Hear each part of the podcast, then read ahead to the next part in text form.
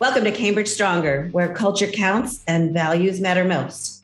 I'm your host, Amy Weber, and joining us today is certified financial planner and financial advisor, Megan Bynum of Harvest Wealth Group. Thank you for joining me, Megan. Thank you, Amy. I'm excited to be here.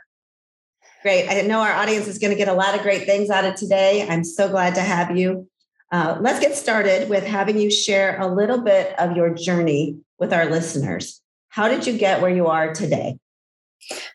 All right. Well, it started at a very early age, but I'm going to start at you know high school and, and college and kind of the formal education. Um, and so after graduating high school, I uh, started working and attended MTSU, Middle Tennessee State University. And um, as I was completing um, undergrad and graduate school, I was working two part-time jobs. Uh, now, keep in mind, Middle Tennessee State University is the largest university um, in the state of Tennessee but it's also in my hometown.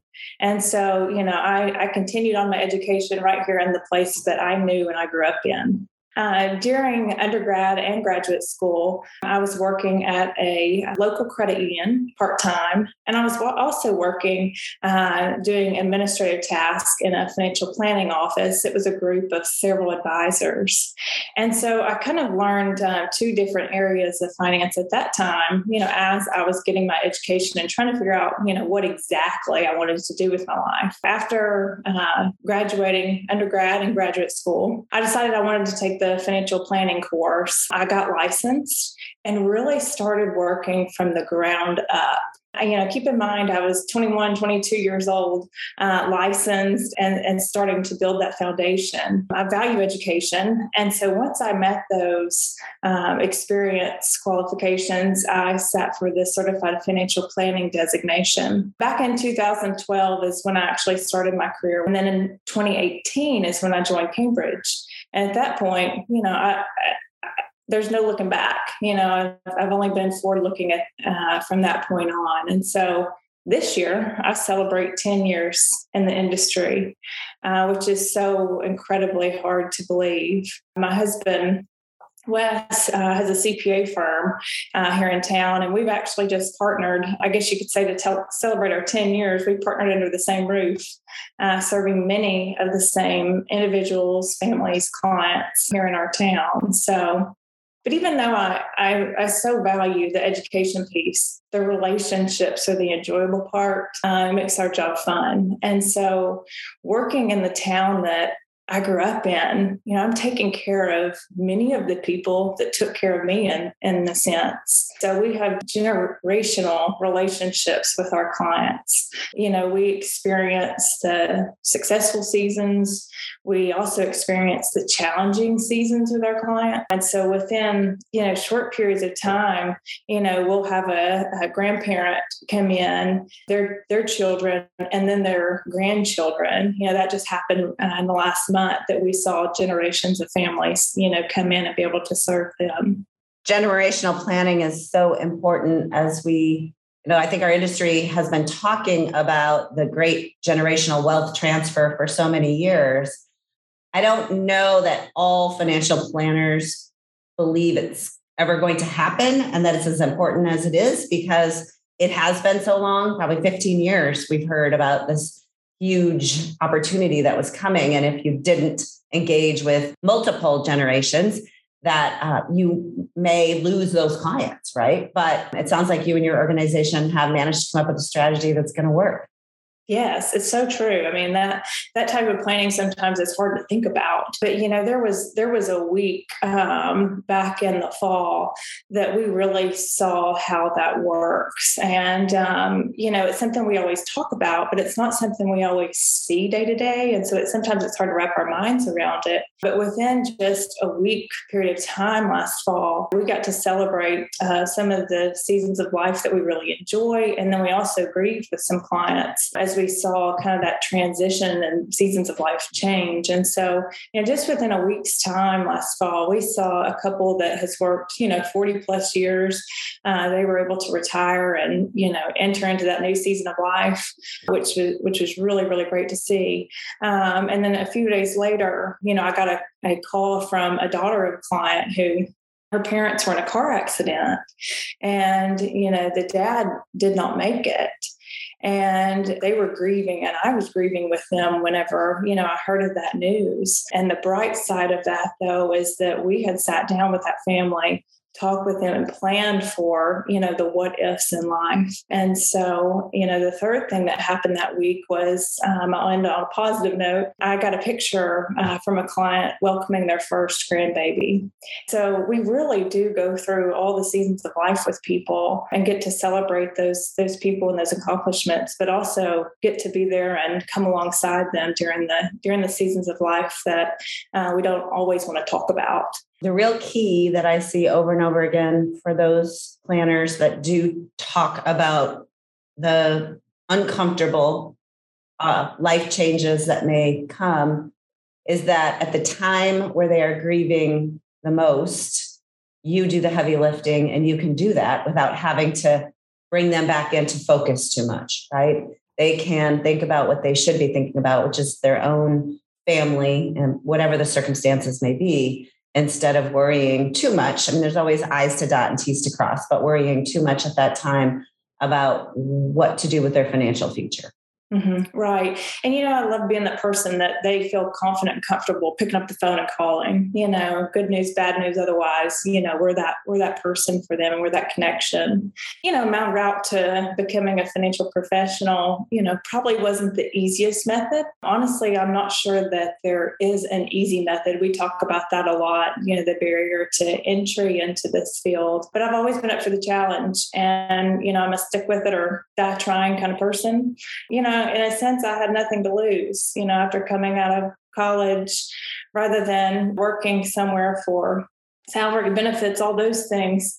I never started with that so i didn't have to give that up. You know and looking back now i kind of wonder is that just ignorance or is that uh, truly a blessing that i started at that point rather than entering later where you know you're giving up some of those things during a time that you've got more responsibilities in life? So it was a lot of sacrifice on the front end but I truly believe if you find something you love, you stick with it, you're honest, you know, success will find you. And that seems to be more true today than ever before. Let me ask you a question that's a little deeper into perhaps what uh, our listeners who are thinking about our business, if there are any out there, might want to know.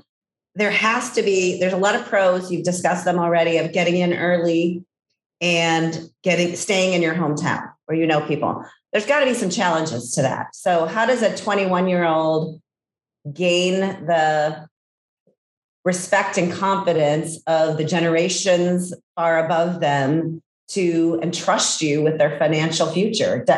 What did you do, if anything? And again, maybe it was just a lot of um, obstacles that you just had to get over. But you know, are there are there is there any advice you can give people who are thinking about that? Because in some ways, I would suggest maybe you could even have a better opportunity in some other town where they didn't know you as a five year old Megan, right? There's people that have seen you growing up and they still think of you. I mean, at my age, I still see people who are uh, well into their professional careers and I, I, think of them as 14 or whatever right because that's uh, i just watch them grow up it's really a, a challenge so how did did you experience that at all Oh yeah, absolutely. I experienced that. You know, and an advisor, a mentor told me one time, you know, if they changed your diaper or wiped your nose, they're always going to see you as a young Megan.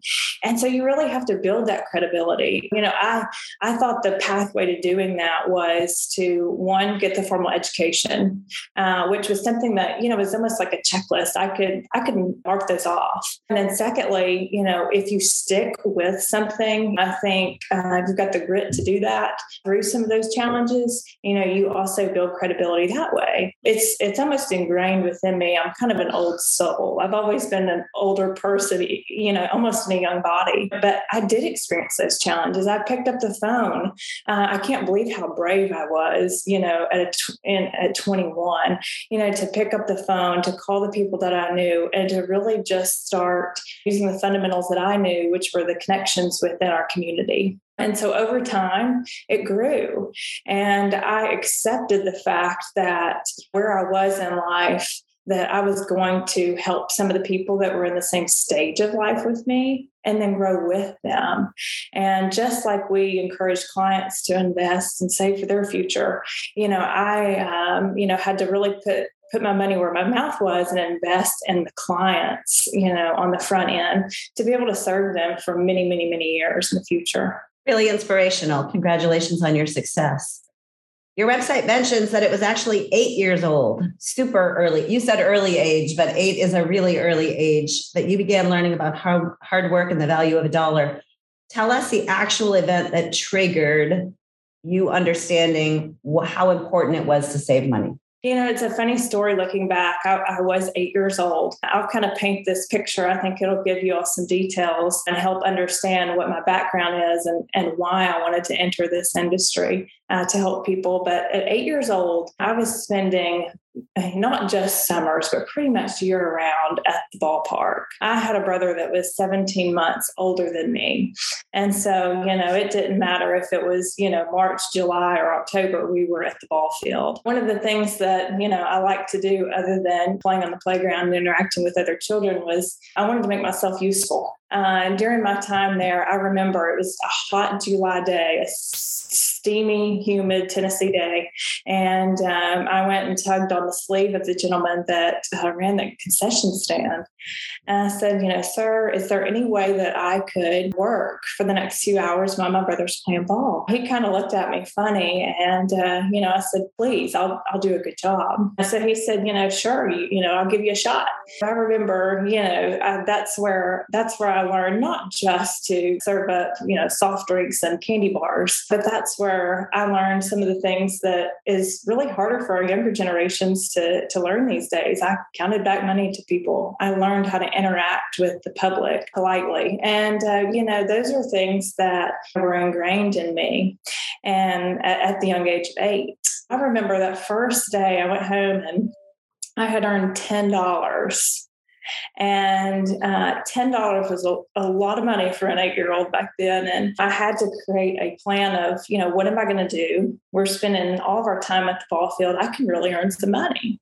I remember putting that $10 in a pickle jar and hiding it in my closet uh, because my brother 17 months older than me uh, he had a very different philosophy with money. He had more of a spending plan than a savings plan. So i knew if, if he found it it would burn a hole in his pocket. So you know I, I saved that money and from then on, I came up with a plan that I was going to save half of everything that I made um, and uh, take it to the bank, which, you know, back then a savings account even earned just, you know, a little bit of interest.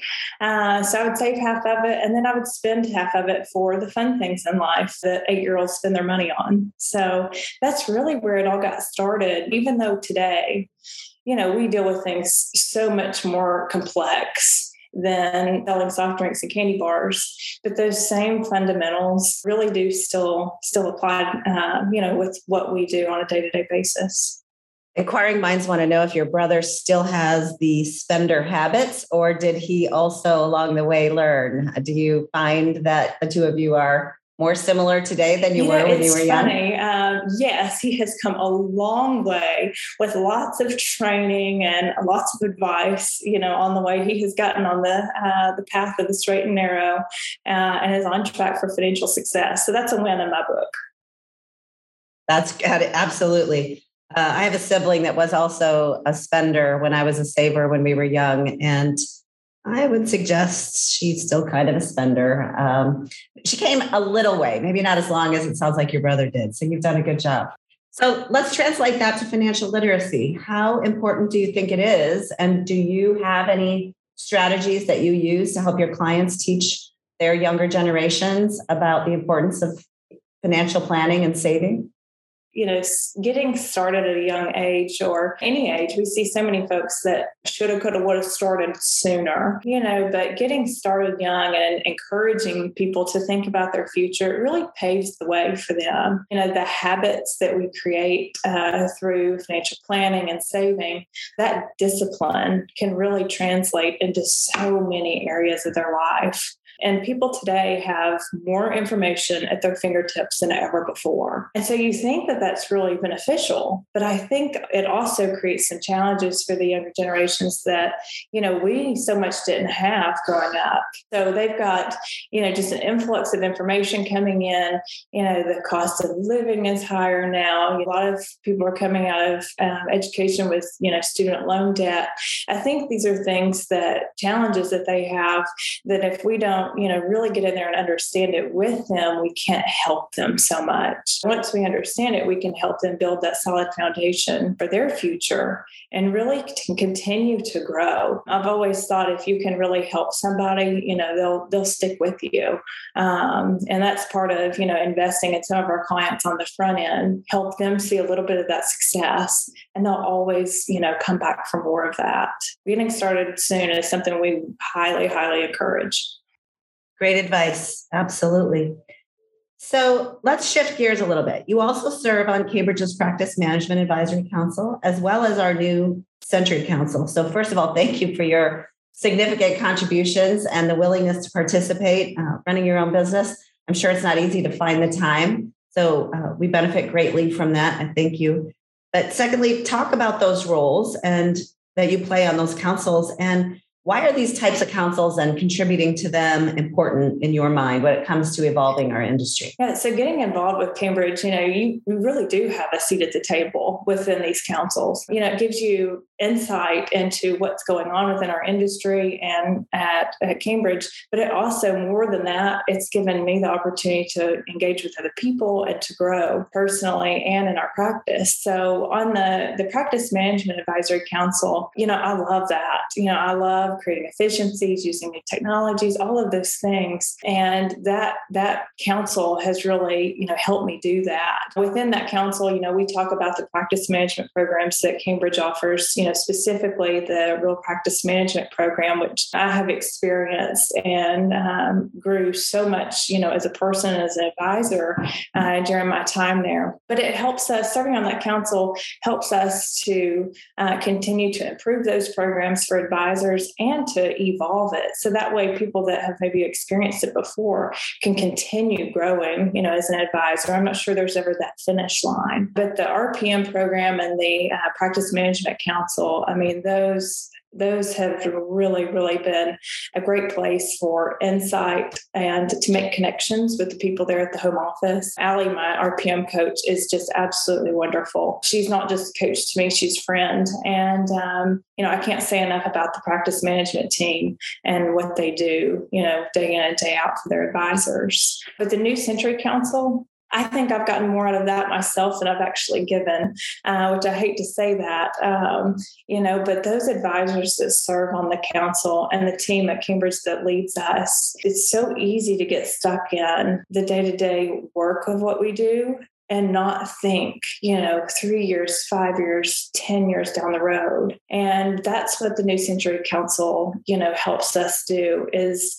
what do we envision, you know, our industry and what does Cambridge envision for themselves as a broker dealer, you know, five and 10 years down the road um, sometimes it almost feels like we're in this hamster wheel of you know kind of going in circles about the things that we want to talk about we want to accomplish. But there is always uh, little tidbits that come out of that that we can take those focus on them and really make a difference five and ten years down the road. So those are both great councils that i've had the opportunity to serve on and you know hope to continue to for, for years to come I love your comment about Allie, who I agree, Cambridge is very blessed to have her. She's great becoming a friend. I think that's one of the significant positives from any of these programs that we probably didn't put enough value to when we were sketching out how they would work or what would come out of them and the benefits that they would give.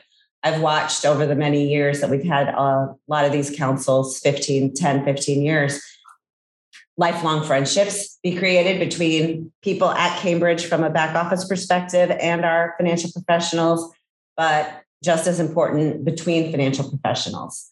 So that you can pick up the phone and call somebody that you met in RPM or on one of the councils when you're faced with something that you'd like to hear from a colleague, from a peer, how they tackled something. And it's been a it's been a really, really inspiring thing to watch. Oh yeah, absolutely.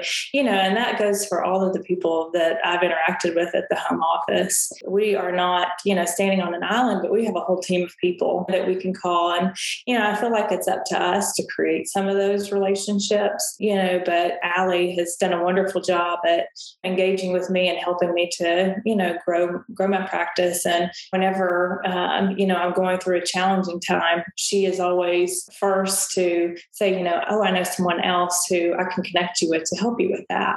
Uh, so it's not just one person. It is you know all the resources that come along with these programs and with those relationships with the home office. Yeah that's great. Thank you for sharing that. So i know your family has a background in agriculture. Tell our listeners how your experience in the agriculture translates to the financial services industry. Yeah, so uh, you may have noticed my tagline is to sow the seeds of the harvest you wish to reap. And that's true in so many aspects of life, whether it be, you know, money, education, relationships.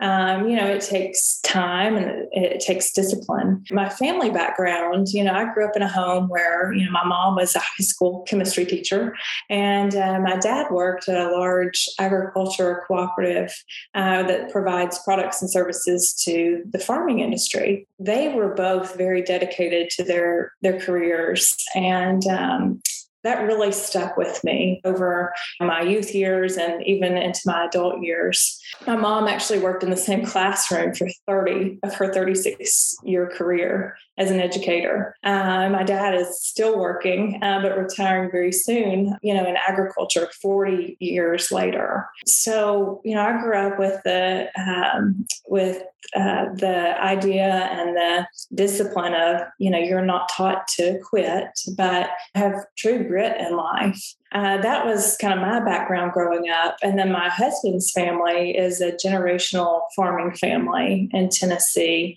uh, growing row crops. And agriculture, much like we do day to day, there are only so many controllable factors. And we have to plan for those droughts in life. We have to plan for those rainy days. And you know, it helps us to keep in mind that long term goal. And even though it sounds cliche, we have to keep the harvest in mind, you know, rather than focusing on the day to day challenges or that instant gratification. Um, you know, we plant the seed today that we want to see many, many years down the road. So agriculture and you know financial planning, some of those fundamentals are you know surprisingly similar, and we use those you know with our clients to help them succeed. That explains a lot about the story behind eight-year-old Megan. I have to say, coming from the Midwest and being in Iowa for the last 20 plus years, many similarities exist. Farming is hard work, no matter how you slice it and work ethic really translates through to anything that I mean, lots of those children don't end up carrying on the farming tradition perhaps but i don't know i think it's unusual for younger generations other than industries like that and a few others to think about staying in something for 35 or 40 years just doesn't happen anymore. Not good or bad, just doesn't happen. Right, right. It's not something you see very often. Um, there's benefits to it, but I also see why people, you know, maybe veer from that for better opportunities. So, yeah, absolutely. So you're very active in your community, I hear, um, in your local community. Talk about what you've learned and how you use that and where you're involved to help further your business. Yeah, so I, I, love our community. Obviously, I grew up here, loved it enough to stay here even after college and, and really uh, serve the community here. Um, but one of those pieces was MTSU, and it's a special place for many reasons. Within the walls of that university, you know, I learned, I dreamed, um, I was supported by some very remarkable people um, there at MTSU. And uh, those professors, you know, still have a special place in my life, and I maintain those relationships beyond, you know, college. Uh, one of those in particular, it's funny to to look back and see how it started. But you know, he he helped me figure out exactly which courses to take, which seems so uh, minor in the grand scheme of things. But he also, you know, helped me chart the course to get to where I am today. And those relationships extend beyond the the walls of MTSU. And you know, I maintain those relationships. That professor specifically comes to my son's, you know, birthday parties. They continue to mentor me uh, beyond you know my time at MTSU. They did not have a financial planning program know, at MTSU during that time, but they did have a finance and insurance program that I that I completed. And so I was actually over at MTSU uh, for uh, part of their celebration of Financial Literacy Month. And I learned that they are going to be having financial planning courses now and offering that as a minor. So, you know, it's amazing to see and something that I feel like, you know, knowing my background and my love for this community and industry, that I should, as am so gracious but I've served on boards there at, at, the university, and I've had the opportunity to speak to some of the students um, there at MTSU. I was over there for Financial Literacy Month, and I spoke to the classes and was on a panel. Our audience were students that were actually interested in the field of financial planning. Um, and so it's important to spark their interest from an early age and to try to avoid some of those barriers to entry you know that maybe lots of us have experienced so that's one important you know piece of the community that i feel there's a lot of value in and and really giving back to you know the community that served me the second community engagement uh, organization I'll talk about is Rutherford Cable.